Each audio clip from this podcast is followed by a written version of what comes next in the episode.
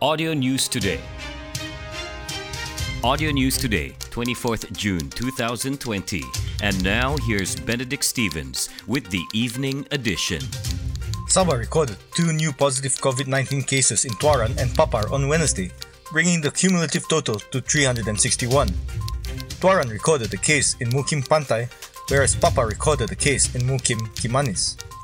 No recovered cases was recorded, maintaining the cumulative total at three hundred forty-six on June seventeenth, while fatalities remain at seven.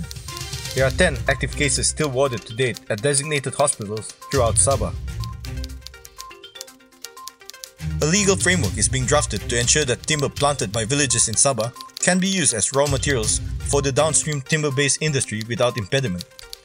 Deputy Chief Minister Datuk Seri Wilfred Madius Tangau, who is also State Trade and Industry Minister, said the proposed legislation, which would be submitted to the State Cabinet, was aimed at safeguarding the sustainability of the state's timber industry while ensuring a sufficient supply of raw materials for making wood-based products. The state government would hold regular discussions with the industry players as well as the relevant associations such as the Sabah Timber Industry Association, S T I A, he added in a statement today. The statement was issued in conjunction with his working visit to K K Asan Sendirian Berhad's wood factory in Kota Marudu on Monday, June twenty-second. Tangau praised the way the factory was operated, noting that it offered job opportunities to locals with eighty-five percent of its workers residing in the vicinity. The factory also utilizes raw materials from easily planted species such as acacia, rubber, and coconut trees that are bought from the villages, he said. Tangau also disclosed that the factory was producing furniture under a Memorandum of Understanding with investors from China. K K Asan is also exporting its timber products to Japan, China, Taiwan, and Singapore. The Api Api Night Market, which has been closed for three months due to COVID nineteen, will be reopened to the public at six p.m. until midnight this Saturday, said Minister of Tourism, Culture and Environment Datuk Christina Liu. She said there will be a lion dance, cultural performance by the Sabah Cultural Board dance troupe, and entertainment by buskers to mark the occasion at eight p.m. Liu, who is also Api Api Assemblywoman, Mayor Datu Nordin Siman, and the Ministry's Permanent Secretary, Doctor Jamili Nais, among others, will attend the event and participate in the Api Api Night Walk. The night market's regular hawkers, who are registered with Kota Kinabalu City Hall, D B K K, are advised to contact D B K K if they are interested to resume business operation. We urge the public to patronize the Api Api Night Market while complying with the Standard Operating Procedure, S O P, set by the government under the Recovery Movement Control Order, R M C O, she said in a statement yesterday. D B K K Head of Hawker Division, Adi Herman Karim, can be reached at zero one nine, two six six, one eight one three or Jaraiman at zero one six, eight five zero zero, six seven three. A woman in her sixties sustained light injuries in a snatch theft near Lintas Superstore, Jalan Kolam yesterday. It was learned that the woman, who is a Datin, arrived at a supermarket in her Mercedes at about eleven thirty a.m. She alighted from the car after parking at a space behind it and was walking towards the premises when her handbag was snatched from behind. The impact caused her to fall, injuring her right arm in the process. The Datin, who is co-founder of a Buddhist association in Kota Kinabalu, sought treatment at a hospital. It was believed that the snatch thief, who came on a motorcycle with an accomplice, had tailed her as she was driving into the area.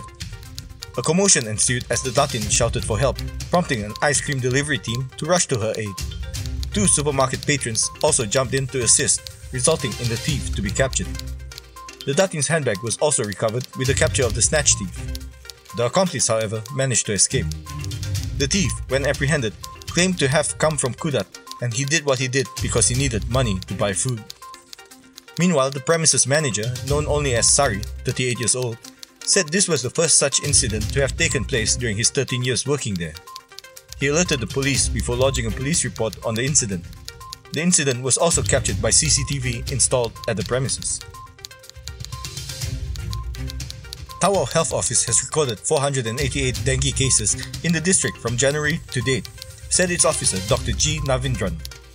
He said the cases involved Taman Semarak Fasa two B, Taman Semarak Fasa two A, Taman Semarak Mega, Pasir Putih, Tinagat, and Brantian.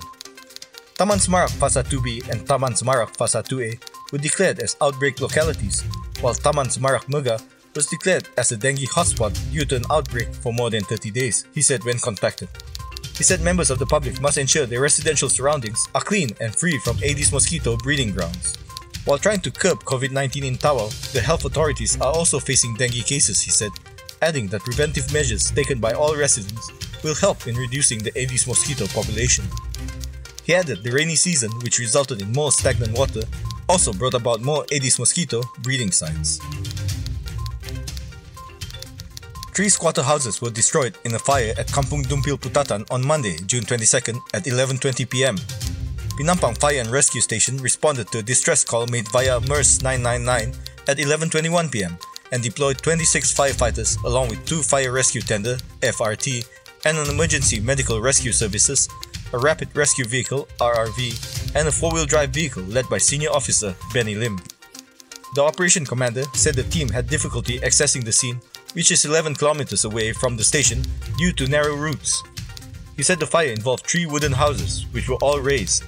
The fire was kept under control at eleven forty-five p m and ended at twelve thirty a m No injuries were reported, he said, adding that the cause and estimated loss is still under investigation.